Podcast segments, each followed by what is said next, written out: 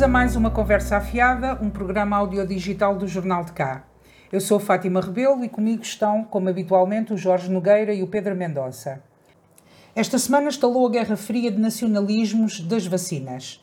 Esta quinta-feira, dia em que gravamos este programa, espera-se que os líderes europeus decidam se mantém a ameaça de restringir as exportações das vacinas, especialmente para o Reino Unido. Em questão, a vacina da AstraZeneca, fabricada na Holanda. Esta disputa pode desencadear o protecionismo em torno das vacinas em todo o mundo. Mas a vacina também é a nova moeda de troca da política internacional. E há já vários países a usar a vacina para projetar poder com doações que têm interesse político. Há uma diplomacia da vacina já instalada. Só a título de exemplo, os chineses com quatro vacinas aprovadas e depois da pandemia ter começado no seu território estão a oferecer vacinas para melhorar a sua imagem internacional. O Paquistão, que é um rival da Índia, recebeu vacinas da China. A Índia ofereceu vacinas ao Sri Lanka, ao Nepal, às Maldivas, ao Afeganistão, só para dar alguns exemplos. Israel, quase a tornar-se o primeiro país a vacinar toda a população, ofereceu doses a países que aceitaram transferir as suas embaixadas para Israel, por exemplo, Guatemala, as Honduras e a República Checa. Entretanto, a União Europeia quer impedir as exportações das vacinas produzidas na União. Por exemplo, os Estados Unidos já ativaram um mecanismo proteccionista e esta questão está a dividir os Estados-membros. Pedro Mendonça, vou começar por ti. Achas que a União Europeia quer abrir uma guerra com o Reino Unido por causa de, das vacinas? ou isto não, não passa só de fazer pressão política e não te parece, a propósito de política, que há demasiada política em torno desta questão?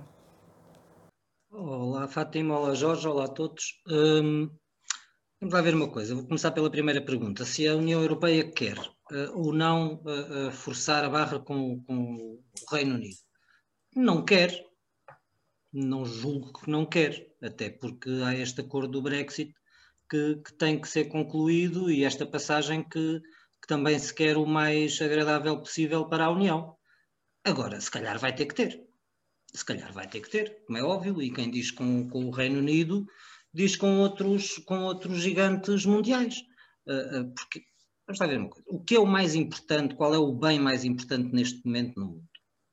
São as vacinas o Boris Johnson uh, uh, cometeu uma gafe, porque pensava que o microfone estava desligado, alguma coisa assim do género, em que na brincadeira parafraseava um filme e dizia, a explicar a alguém qual era o problema das vacinas, dizia, é o capitalismo estúpido.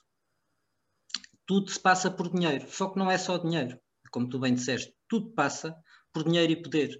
E as vacinas neste momento conseguem as duas coisas. Porque uh, a partir do momento em que gigantes como a China produzem e produzem produzem. Conseguem fazer relações internacionais fortíssimas com isso.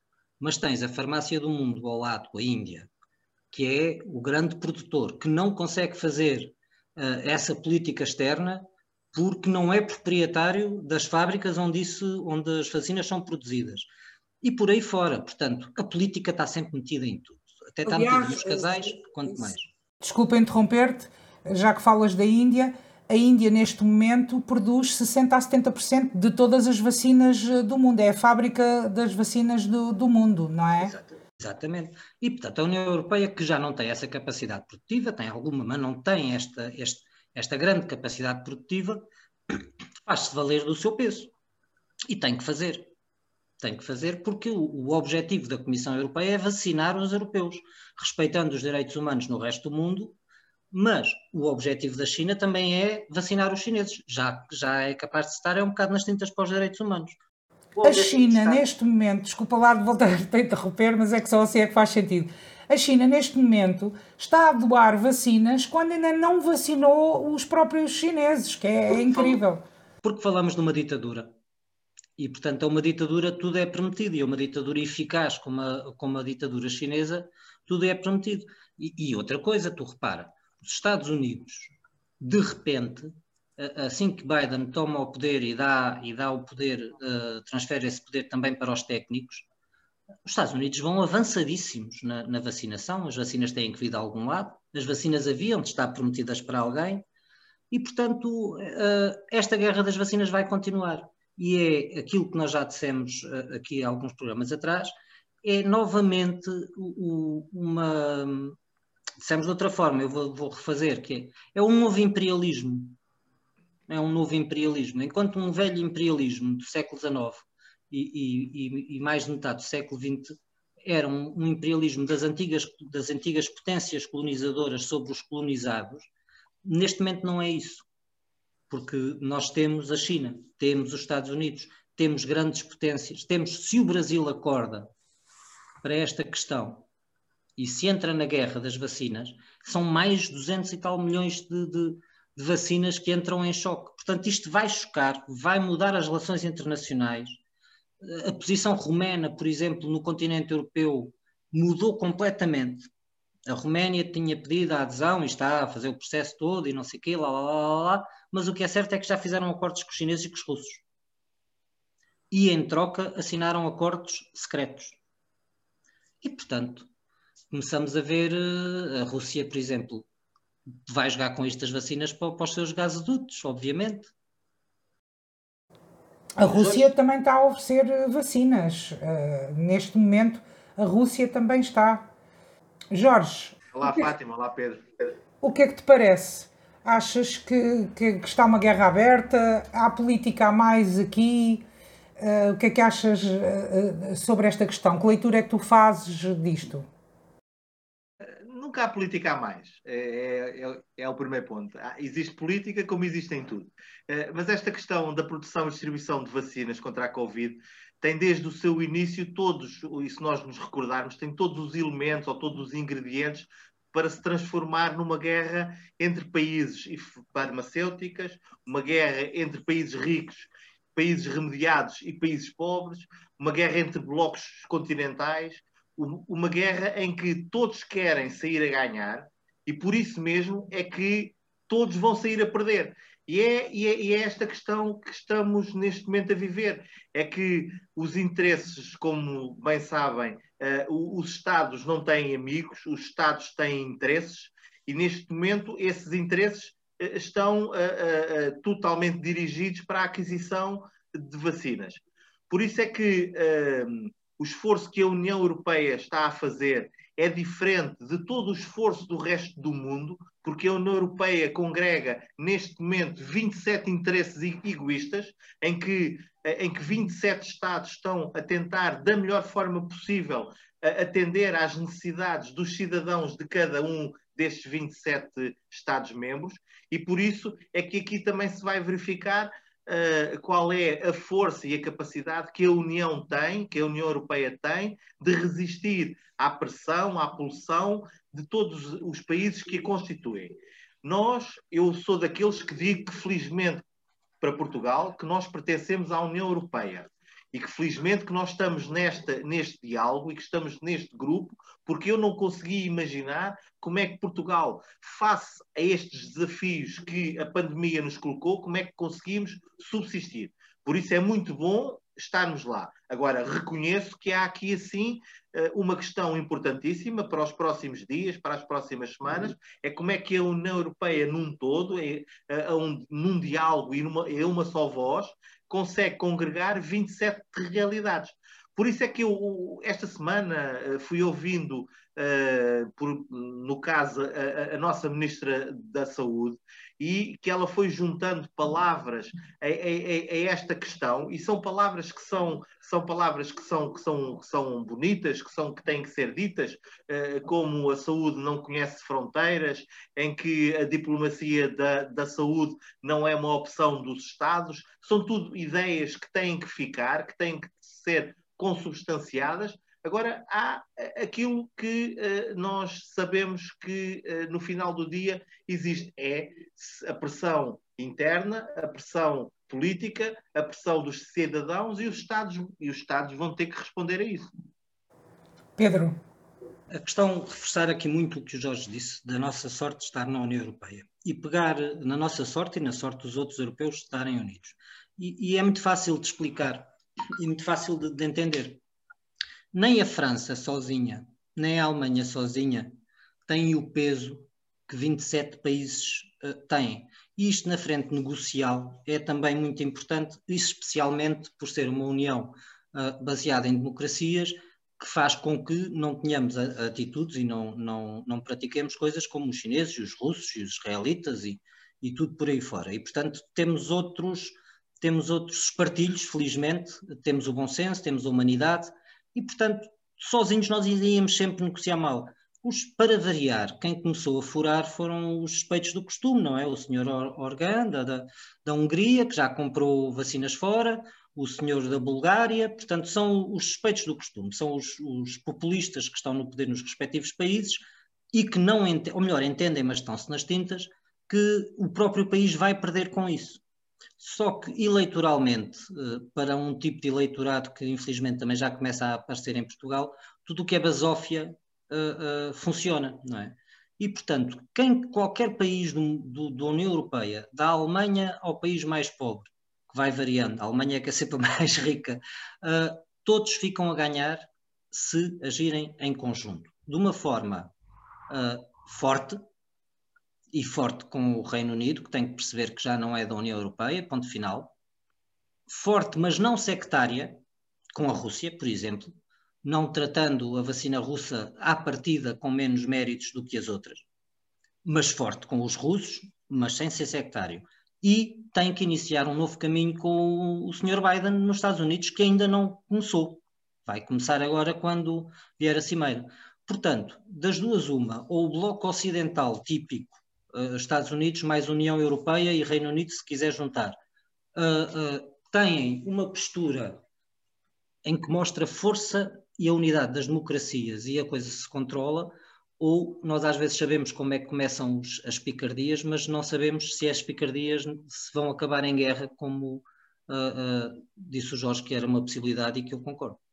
O, o, presidente Biden, portanto, o presidente dos Estados Unidos, está em Bruxelas eh, vai fazer uma passagem enquanto, enquanto os líderes europeus eh, estão reunidos para discutir esta questão do, dos proteccionismos às vacinas. O Joe Biden vai fazer um, uma passagem e vai estar com, com, com os líderes europeus. Jorge, pergunto se achas que isto é os Estados Unidos a marcarem uma posição, uma vez que também há aquela questão da, das vacinas da AstraZeneca que nem sequer estão aprovadas nos Estados Unidos, mas que estão retidas, vacinas que supostamente seriam para a Europa.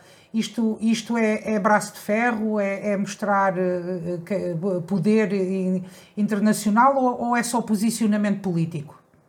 Eu, acho que há tudo um pouco. Há, assim, há uma necessidade extrema que todos os países estão, têm de aquisição de vacinas.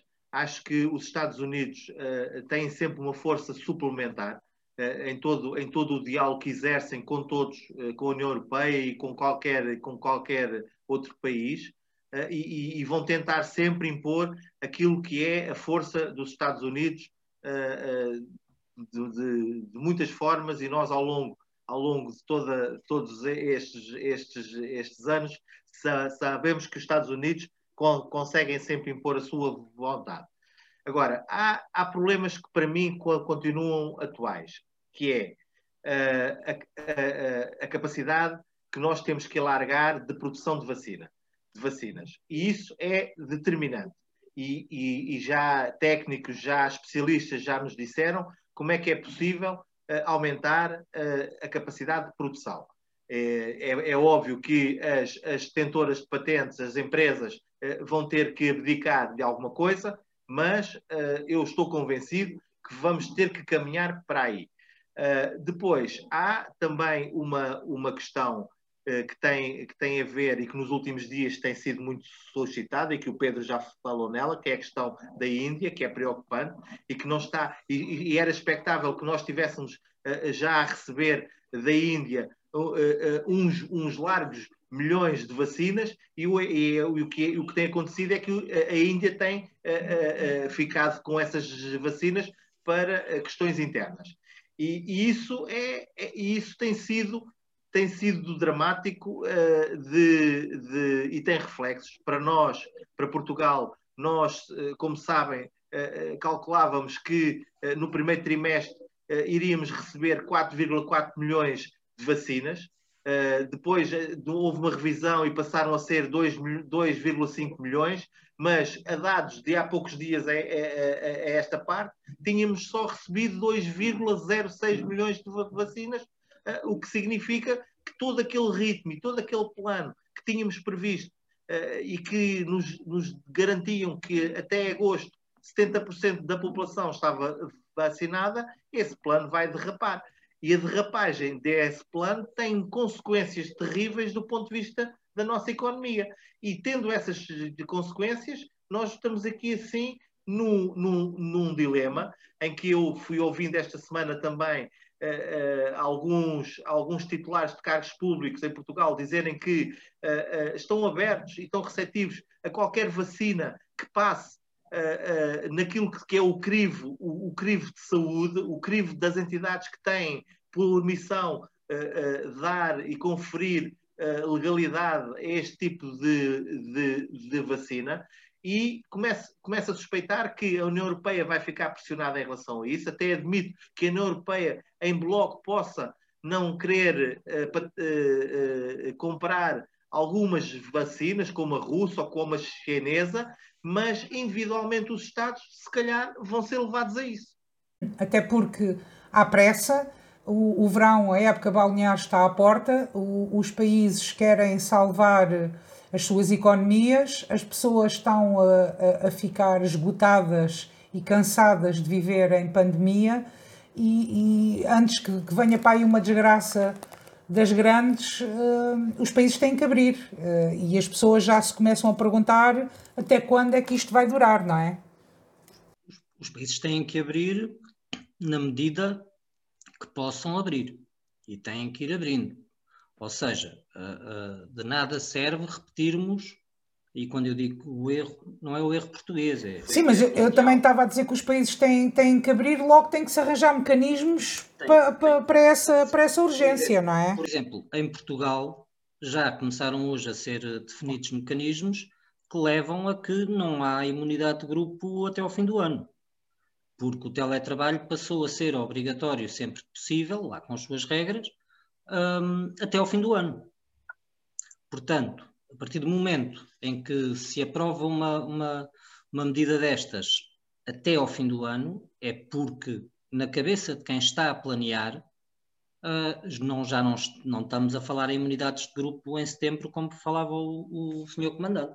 Tu já tens neste momento alguns cientistas a, porem, a terem dúvidas se realmente a imunidade de grupo vai ser alcançada alguma vez tendo em conta a quantidade de, de, variantes que estão a aparecer e a demora das vacinas. Uh, portanto, as coisas não estão. não há certezas. É assim, pode, podemos ter que fazer um caminho como se fez com o sarampo, em que dos primeiros passos é, é não permitir que a doença seja mortal de uma forma brutal, não é? Como, tem, como era o Covid e como chegou a ser o sarampo. Depois ir criando imunidades de grupo até se tentar a erradicação. Mas caso não haja a erradicação, a partir do momento em que há o primeiro embate e em que a economia uh, global se reajusta, uh, uh, existe capacidade de produção para todos os anos a pessoa tomar a vacina. Isso aí eu, espero, não... eu, eu espero também que não nos aconteça uma outra coisa, que alguns especialistas ainda não de uma forma completamente clara, mas têm de alguma forma alertado, que é a possibilidade de nós ainda antes de termos uh, uh, uh, 70% da população vacinada, temos que começar a ministrar a terceira, a terceira dose a alguns grupos. E, e, e isso eh, é, vai ser também um acrescento de polémica e um acrescento de, de grande conflito social, porque eh, eh, é assim, porque vai ser assim, porque se isso acontecer, aqueles que, quando chegar a essa fase, ainda não tiverem eh, nenhuma dose de vacina, não vão compreender porque é que há outros grupos que já vão com uh, a terceira dose. Portanto, eu o que espero mesmo é que, é que até, até final do verão se consiga os tais 70%, o que era muito bom. Ora bem, sendo assim, passamos ao, ao, tema, eh, ao tema seguinte,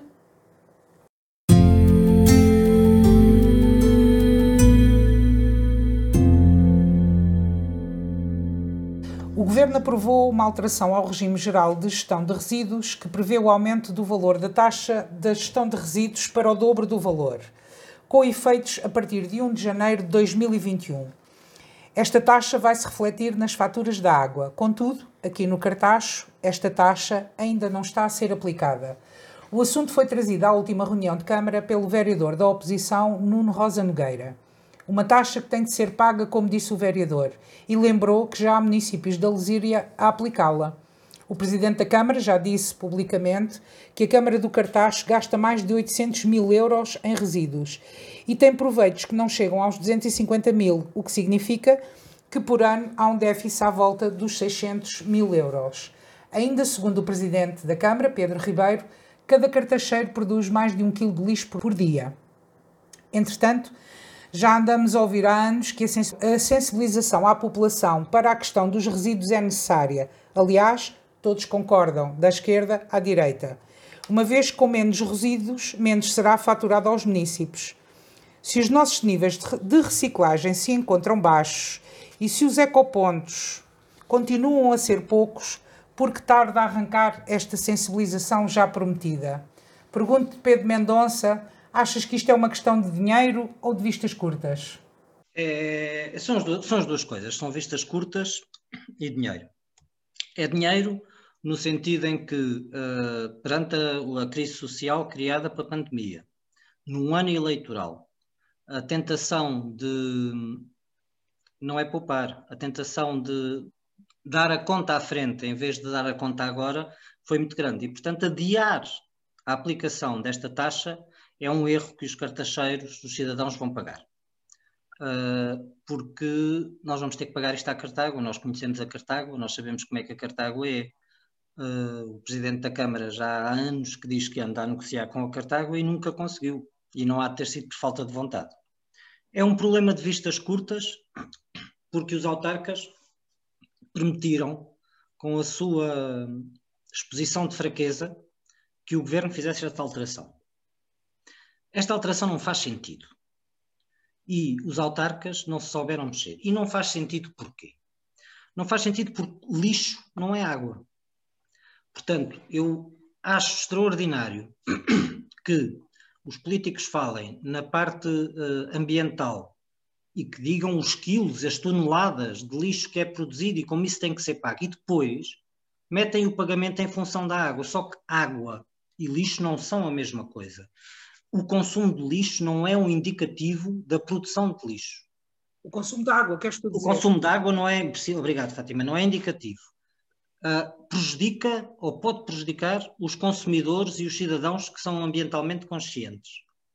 Porque lá por eu uh, uh, gastar água, não quer dizer que eu não faça reciclagem em casa, não quer dizer que eu não vá ao, vid ao vidrão ou ao ecoponto, não quer dizer nada disso. E é uma outra coisa, é que desvia a atenção para combater o que é aqui importante. Porque aqui não estamos a falar de água, nós aqui estamos a falar de lixo. E aí o vereador da oposição teve muito bem. É que é, é, são as ações, já não é a primeira vez que ele fala nisso, são as ações uh, para combater o excesso de resíduos. Mas isso não se faz pela água. Não se faz pela água. Isso faz-se de outra maneira. Tem que se inventar outra maneira. Agora, não, não pode um, um, uma pessoa que tenha um quintal grande, que tenha uma rega, que faça a sua compostagem, portanto, metade do lixo não vai para o, para o, para o, para o aterro. Fica na sua casa a fazer adubo, a fazer estruma, a fazer essas coisas. Então ele vai pagar uma taxa igual à de uma pessoa que mete tudo no primeiro contentor, que não tem o mínimo de cuidado e que produz lixo em barda. Não pode ser, é injusto. E, portanto, aqui são as vistas curtas. Não souberam, mais uma vez, olhar primeiro para um imposto que estava a ser criado, cego, ou dobrado de valor, cego, em que faz a única diferenciação pelo consumo de água. Só que não é aí que se mete as pessoas a poupar água. As pessoas metem-se a poupar água no preço da água, na taxa de saneamento e nas, e nas, nas propagandas nas, nas campanhas de sensibilização, em que se explica às pessoas o, que é que um pingo-pingo faz, um, de água a correr, em que se explica às pessoas porque é que a casca de, de maçã não tem que ir para o lixo normal, em que a senhora depois até pode pôr no seu quintal. É assim é que se tratam destas coisas. Não é fingir perante a, a, os cidadãos que, não, se, que não, não estamos a pagar a taxa e na, e na realidade já estamos a acumular dívida, cada um de nós, sem ser nossa responsabilidade de três meses, que já estamos em março. Jorge, eh, esta taxa, mais tarde ou mais cedo, por mais que, que se tentem encontrar aqui soluções, uma coisa é certa, gasta-se muito dinheiro com o lixo uh, e com a gestão dos, dos resíduos. As pessoas não, ainda não estão sensibilizadas uh, para, para a quantidade de lixo e, e a vida moderna cada vez se produz mais, mais lixo e, e, quantas vezes já não vimos presidentes de junta a colocarem imagens uh, que, e, e, até os cartacheiros a queixarem-se da, da quantidade de lixo que é depositado à volta dos seus contentores. Portanto, uh, gasta-se mais dinheiro do que, do que se devia gastar uh, por, e o que torna a, a, gestão mais difícil. Não achas que esta, que esta sensibilização tão anunciada já devia ter acontecido de maneira a, a minimizar estes custos? E pergunto também a ti se achas que esta questão levantada agora se é uma questão de dinheiro ou se é uma questão de vistas curtas? Respondendo à primeira questão, uh, acho que sim. Respondendo à sua questão, à segunda questão, também acho que sim. Uh, uh, são vistas curtas e temos que fazer um investimento muito grande. aliás, não nos podemos esquecer, e verdade seja dita, que temos feito alguma coisa em relação a isso, mas é muito pouco. O que temos feito é muito pouco. Depois há uma outra questão que também, em relação ao que o Pedro estava a dizer, também concordo, e já há outras soluções eh, relativamente àquilo que é a definição de, de produção de resíduos uh, serem diferentes daquilo que, é, que são o, o gasto de água. já há outras soluções, aceito que possam ser muito complicadas. Mas estamos a falar aqui de uma, de uma taxa que já, de uma taxa de gestão de resíduos que já existe. Já todos nós pagamos, uh, nas nossas faturas, uh, que uh, é uma taxa que é cobrada pela, pela Câmara Municipal. Ou seja, quando nós, no caso do cartaz, pagamos esse valor dentro da fatura que nos é emitida pela Cartágua, há uma parte, uma componente que é cobrado pela Câmara Municipal e que é precisamente esta taxa. Só para termos uma ideia, no cartaz um, um agregado que tenha um consumo de 15 metros cúbicos de água paga 3,6 euros de, desta taxa de resíduos de, de, resíduos. E então, em outubro do ano passado, o governo do Partido Socialista, e, e recordo, acho que não é preciso, mas estávamos em, em verdadeira crise pandémica, decidiu duplicar o valor de 11 para 22 euros por tonelada sobre aquilo que é a taxa de gestão de resíduos. e isto é, é algo que tem uma gravidade, porque é um aumento brutal, é um aumento eh, brutal, e depois foi um aumento feito eh, num momento muito difícil para todos os portugueses e, em particular, para uh, uh, aqueles que têm menos poder de compra e que, por sua vez, têm menor capacidade de liquidar as suas faturas. Por isso, acho que uh, não, foi, não foi correto. Acho que é, é foi até, do meu ponto de vista, indecente esta manobra, porque também foi feita ao arrepio daquilo que eram as posições dos municípios e felizmente que os partidos, um conjunto de partidos, no, no caso também o PSD, o PCP, o Bloco de Esquerda, uh, um, uh, requereram o decreto-lei para apreciação parlamentar e felizmente conseguiram, uh, conseguiram os votos necessários nesta reapreciação ao documento para operar até junho deste ano. Ou seja, ele foi suspenso, está, está em suspensão, e uh, espera-se espera que o governo possa refletir relativamente a esta parte e que o aumento a verificar-se não seja aquele que estava, que estava consagrado. Até porque depois há um conjunto de dúvidas, era, e são para este, este aumento que resulta em, em muitos milhões de euros, e onde, a, a, a, que é que se destinavam esses milhões de euros. E, segundo os especialistas, eles iriam se destinar muito pouco àquilo que o Pedro estava a dizer, que era a, a todas as campanhas que têm que ser feitas de sensibilização por parte uh, dos consumidores relativamente àquilo que é a sua gestão dos resíduos, porque cada vez temos que ser mais exigentes nessa matéria, e, e o que é certo é que Portugal está muito atrasado nisso, por falta de dinheiro, por falta de competência de, muitos, de muitas entidades, uh, e, e, isso é um problema uh, que também, como dizia a Fátima, que depois tem o reflexo uh, mais pequeno, que é na luta que alguns presidentes de junta têm para que os seus contentores estejam limpos e que não, e que não seja depositado lixo à, à, à, beira dos contentores.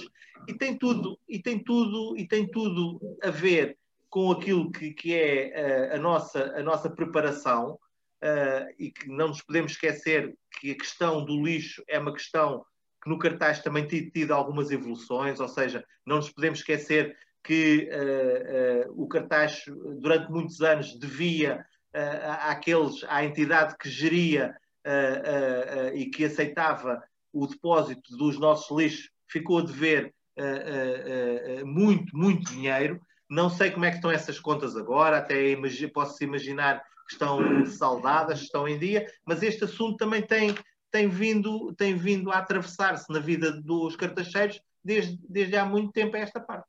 Oh Pedro Mendonça, uh, uh, deixa-me perguntar-te, como já disseste a seguir e, e, e, já, e já desenvolves o teu raciocínio, como já disseste a, a, a seguir, não, como disseste há bocado, em ano de eleições ninguém gosta de aumentar taxas Achas que isto sendo empurrado com a barriga lá mais para a frente se pode tornar numa nova tosse?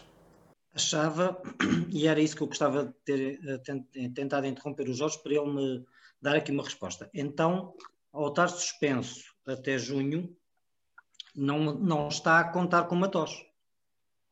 Esta não, este não aumento no cartaz. Pronto. Não, eu acho que o que, o que o que o Parlamento conseguiu foi mesmo suspender suspender por um período, um período pandémico, esta aplicação deste decreto-lei.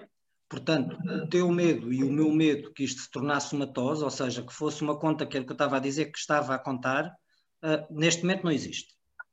Não, não está a ser refletido ainda na, nas faturas. Sim, mas está em suspenso, ou seja, não é obrigatório Sim. que venha refletido. Sim, e, portanto... mas, mas, a partir do momento em que for, o, lá está, o aumento vai-se dar. É vai-se dar, mas, pode, mas já não é retroativo, porque está, suspenso, está suspenso. E ao não ser retroativo, todo o medo que eu estava a, a, a transmitir sobre, sobre ser uma nova tos já não, já não, já não existe. Agora, estejamos atentos, é para quando deixar de ser suspenso, não ser mais uma das taxas que fica por, eh, por pagar. Agora, também é verdade que então os municípios, o governo tomou a decisão, o governo do PS tomou a decisão ao arrepio dos municípios. Mas os municípios, e é nosso dever de cidadãos exigir isso aos autarcas, que se juntem e batam o pé. E este é um ótimo ano para fazerem isso é, é, é popular, é mais eficaz e era uma boa medida se juntassem para que não houvesse esse aumento, o que não quer dizer que os cidadãos que, que fazem lixo indiferenciado, que misturam, que não tomam cuidado, que sujam tudo, não tenham que pagar. É como o Jorge diz, existem outras soluções. Eu até julgo que Braga uh, uh, iniciou, ou Braga, uma cidade do Minho, iniciou um projeto piloto nesse aspecto. Portanto, Tos para já não vai ser. Agora, é um assunto que não pode, que não deve morrer, não deve. Faço aqui um apelo aos candidatos, quer do poder, quer da oposição, que façam disto também, uh, uh, claro, o que vão fazer quando estiverem na Câmara e se vão tentar fazer uma unidade, uma união de, de autarcas para acabar com isto. Porque os autarcas são o político mais próximo do cidadão. É eu, para isso que eles servem. Eu, em relação a isto, sinceramente, eh, eu acho que tudo se resume à sensibilização e, para mim, eh, a pedra de toque começa aí e a grande falha começa aí. E, e posso-vos dizer que fico um pouco irritada quando falamos em sensibilização e me vêm falar das escolas. É claro que tem que haver nas escolas e nas escolas há, mas neste momento quem precisa de ser sensibilizado, quem precisa de ações de sensibilização são os adultos. Porque até as crianças tomarem conta das suas casas ou os jovens tomarem conta das suas casas são 20 anos. Muita coisa vai mudar em 20 anos. Portanto, neste momento, as pessoas é que têm que ser sensibilizadas uh, para o custo, para, o, para a quantidade de, de, lixo que produzem. Eu penso que é uma questão mesmo de cidadania, de, de vivermos uns com os outros em boa vizinhança. Uh, parte por aí, já antes do dinheiro, parte, começa aí, sinceramente. E acho mal o, o, o, município não fazer esta campanha que já tantas vezes ouvi falar dela e não haver empenho por parte do município quanto a estas questões um, do ambiente, do lixo, da limpeza, uh, uh, acho mal. Só, é, é, um, é um detalhe só. Uh, eu, eu, sinceramente acho que esta questão da produção de resíduos é uma coisa muito mais vasta. Se nós nos lembrarmos do empacotamento a que nós, que, nós todos, que nós todos estamos habituados. Se nós formos a um, um supermercado, que é um sítio onde, onde isso é muito visível, ao nível daquilo que é o invólucro, o pacote, tudo, tudo, a sociedade e os produtos hoje que nós temos a circular estão, de, do ponto de vista de alguns especialistas, demasiado é, é, com demasiados cartões, com demasiado plástico, com, porque era possível simplificar tudo. é óbvio que a nossa sociedade não está a caminhar para aí, pode ser que de um momento para o outro haja um clique e consigamos fazer essa, esse, esse, dar essa volta, mas nós, quando chegamos àquela época do Natal, todos nós temos consciência, quando vemos as nossas casas inundadas de papéis e de plásticos e tudo o que é mais alguma coisa para meia dúzia de prendas que compramos, aí temos uma noção exata do desperdício que estamos a provocar. Ó oh Jorge, e nos supermercados? Como é que é possível? Para que é que estão duas maçãs embaladas numa covete de, de, de esferovite e mais um plástico? É um exemplo, é esse, é esse um dos muitos exemplos. É que o, o Ministério do Ambiente era com isso que devia estar preocupado com muitas outras coisas, mas com este tipo de coisas é que se começa a fazer a diferença. E depois, como tu dizes, a educar os adultos. As crianças é óbvio. As crianças é óbvio, e, e, e tanto que se viu que naquela campanha dos macacos, lembram-se de separar o lixo que até o macaco consegue, uh, criou-se e formou-se uma geração que até separa o lixo, na, numa, na generalidade. Agora tem que haver continuidade e tem que haver continuidade. E eu, uh, uh, na questão do lixo, acho que tem que haver produtor-pagador. Tem Muito que haver. Bem. Muito bem, vamos, vamos passar às notas finais. esta semana vamos fazer uma alteração, vou começar eu. A minha, nota, a minha nota final desta semana é muito breve e tem a ver com autárquicas.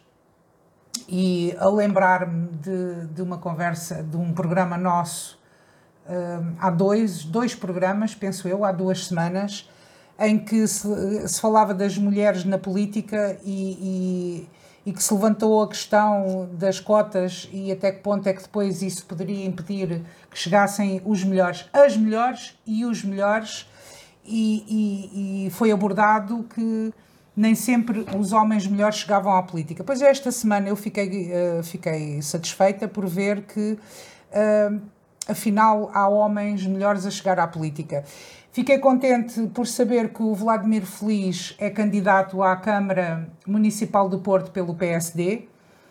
Eh, eu não, não, nunca vivi no Porto, mas conheço pessoalmente. E quando ouvi o Rui Rio dizer que é um homem confiável, que conhece bem a cidade e que é leal, eh, eu concordo com ele. Eh, de caráter é do melhor que eu conheço e acho que é importante que haja gente de caráter na política e fico contente por ver que o PSD, as pessoas do PSD com valor estão, como se diz na gíria, a chegar-se à frente, estão a aparecer nomes, porque a política ehm, deve, deve ser feita com, com gente de qualidade, seja à esquerda, seja à direita, ehm, só tem a ganhar no fim nós, cidadãos. Então, Pedro. Uh, também aproveito para desejar as maiores felicidades ao, ao, ao, Vladimir Feliz. Acho que é uma boa aposta, acho que vai ter um trabalho difícil e que tudo lhe corra pelo melhor, para ele e para a cidade do Porto. Uh, Na minha nota final uh, é de contentamento também, portanto isto hoje está a ser um, um, estão a ser umas notas finais felizes, vamos ver se o Jorge não testou, uh, e passa pela rapidez com que foi suspenso um juiz em Portugal. Uh, hoje o juiz prevaricou, e já explico, hoje ficou suspenso. Nunca tinha visto isto em Portugal. Uh, uh, e fiquei, e, fiquei estupefacto. Foi suspenso porquê? Não foi uma coisa de sumenos. Este senhor, o, o. Rui Fonseca e Castro, uh, é um juiz negacionista. É um, um, juiz que recusa a existência da Covid ou do seu impacto. É um negacionista. Então pediu em pleno tribunal de Odmira ao procurador do Ministério Público que tirasse a máscara. E o procurador, e bem, recusou retirar a máscara. Perante isso, suspendeu-se o julgamento, uh, uh, levantou-se a polémica, foi-se ver, o senhor já não era a primeira vez que tinha destas coisas e está suspenso. Continua a, a ser inocente até uh, ficar provado que teve este ato criminoso. Pediram, para mim é criminoso, não sei se a lei o considera ou não. Pediram a um cidadão que num espaço fechado cheio de gente retirasse a máscara, servindo-se da sua autoridade de juiz. É grave, já está suspenso, parabéns a, a, Portugal por isso, que se apure e se tiver que ser retirado da, das suas funções, que seja retirado das suas funções, porque a justiça também é feita por juízes, não só por papéis, e nitidamente este senhor não estava no seu equilíbrio emocional, digamos assim, para exercer as funções nobres que deveria, estar, que deveria e que poderia estar a, a desenvolver ainda hoje. Jorge, a tua nota final. Eu, eu, se me permites, vou um bocadinho mais longe do que tu, Fátima, e do que o Pedro. Eu quero felicitar todos os candidatos apoiados pelo Partido Social Democrata que já se apresentaram e que se vão apresentar, porque eu tenho a certeza que são os melhores que estão a ser escolhidos neste momento para representar o Partido Social Democrata. A minha nota é uma nota que tem a ver com. Ah, esta era a parte do humor. Esta, esta era mesmo uma, um, uma simpatia para todos eles, os que já se apresentaram e os que se hão de apresentar. A, a, a, minha nota tem a ver com um tema que de vez em quando vem e neste momento está aí outra vez, tem a ver com a maçonaria. Uh, foi um tema que sempre me interessou. Eu eu, e talvez porque nunca consegui compreender porque é que em democracia existem sociedades secretas. Uh, e, e, este é um tema que, eh, de vez em quando, nós temos que refletir e temos que uh, uh, voltar a dizer coisas. Eu, quando falo nisto, recordo-me sempre aquele um, um, panfleto que circulou em Londres em 1800 e qualquer coisa, em que era um panfleto antimaçónico e que perguntava uma coisa muito básica que continua válida até aos dias de hoje, que é se é para fazer o bem, Porquê é que se escondem? Uh, porque é uma pergunta uh, que eu acho que hoje continua a ter total cabimento e legitimidade. É que se realmente querem fazer o bem, não precisam de se esconder.